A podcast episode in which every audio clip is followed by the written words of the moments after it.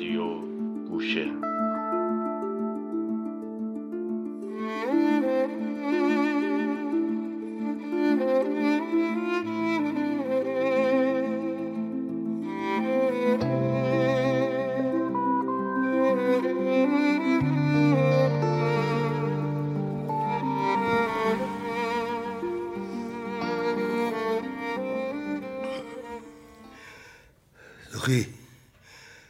برو قرص قلب منو برده بیار.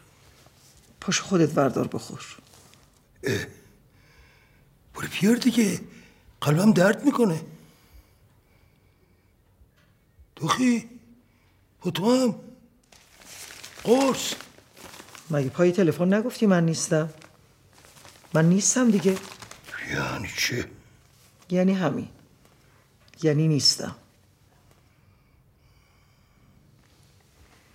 فکر میکنی من نفهمیدم تمام تلاش تو کردی که من تو اون فیلم بازی نکنم؟ هیچ هم چیزی نیست. اینه میخواستم اصلا نمیذاشتم بازی کنی. اتفاقا گذاشتم بازی کنی که تجربه بشه برات. میخواستی تجربه کنی؟ کردی. حالا دیگه نمیخوام بازی کنم. دوست ندارم زنم تو فیلم بازی کنه.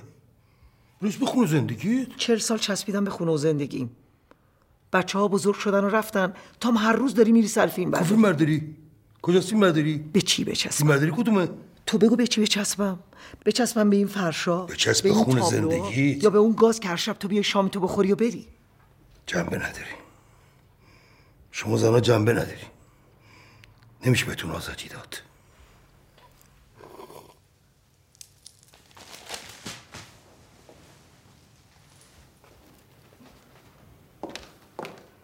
حالا نشونت میدم که جنبه نداره.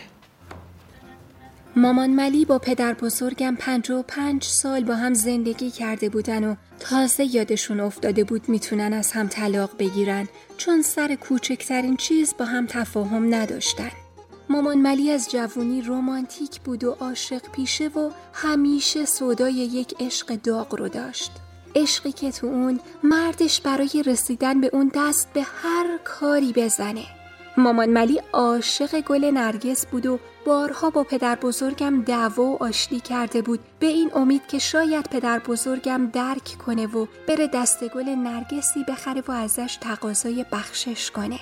اما نه تنها پدر بزرگم این کارو نکرده بود، بلکه گفته بود قهر میکنه که بکنه، به جهنم، خسته میشه میاد آشتی میکنه.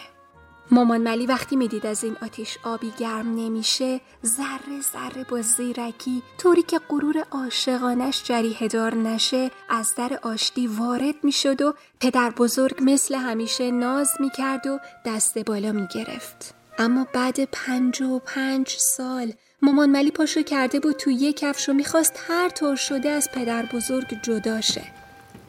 40 سال آزگار خبرنگارا و روزنامه چی یا پاشنهی در این خونه رو کند. توی شبکاریات تنها موندم. بچه این تبدارم وقتی شهرستان بودی نصف شب بردم بیمارستان تیمار کردم. درسی رو که به خاطرش اینقدر زحمت کشیده بودم به خاطر تو ندیده گرفتم. از خانم مهندس تبدیل شدم به زن خانه‌دار. الان 7 ماهی که داری من آزار میدی. به خاطر کاری که خودت 50 سال انجام دادی میگی ازش لذت میبری. لذت روحی. لذت روحی.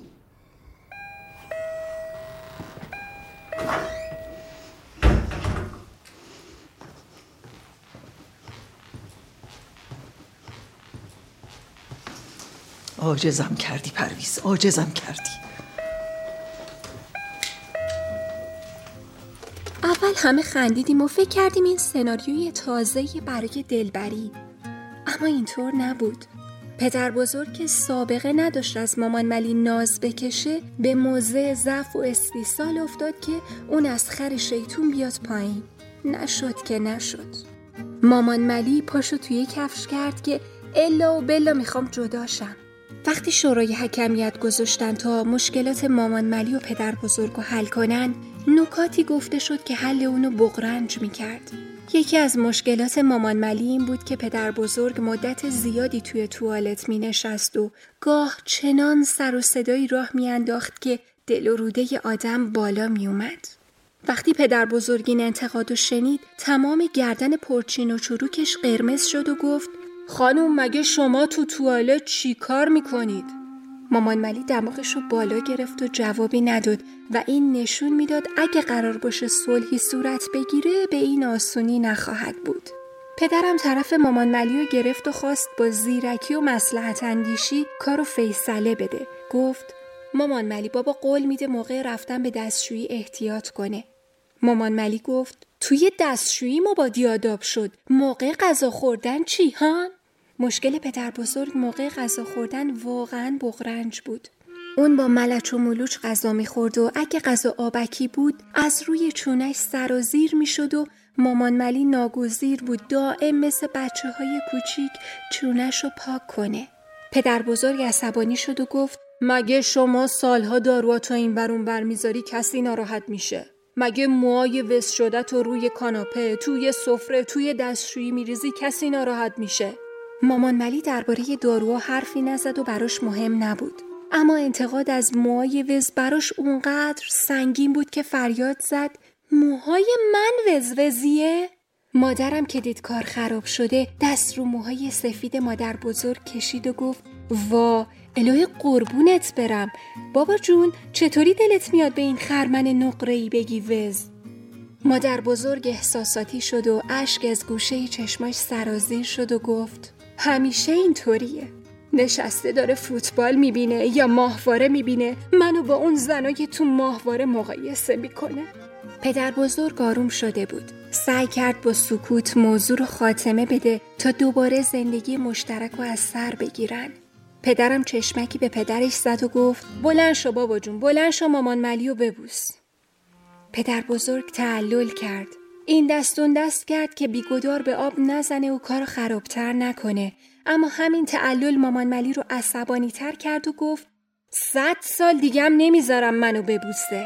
و بعد یادش افتاد پدر بزرگ شبی موقع خواب لیوانایی که دندونای مصنوعی رو توی اون میذاشتن جا به جا گذاشته و اونا دندونای همدیگر رو عوضی گذاشتن توی دهنشونو تا بفهمن مشکل حرف زدنشون چیه. نصف روز گذشته بود و نصف روز حرف نزدن برای اونها بزرگترین شکنجه بود.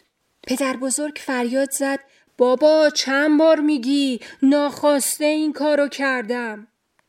بعد افتاد روی دنده لج و گفت: اصلاً آشتی نمیکنه که هیچ، طلاقشم میده تا این آخر عمری نفس راحتی بکشه.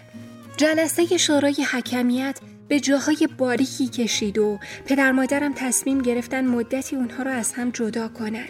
این بود که مادر بزرگ 1 ماه به خونه ما اومد و پدر مجبور بود هر روز به پدر بزرگ سر بزنه. توی این 1 ماه بیماری مامان ملی شدیدتر شد، اما دلش نمیخواست برگرده.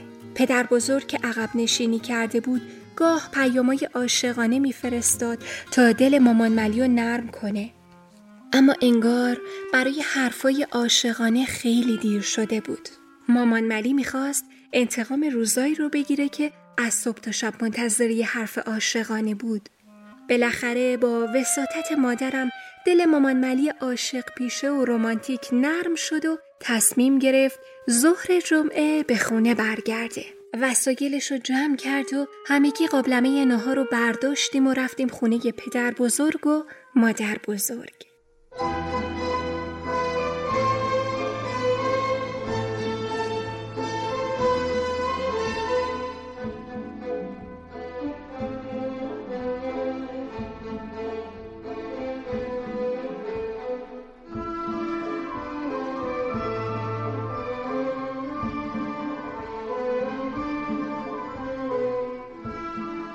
مامان کلید انداخت و در باز کرد.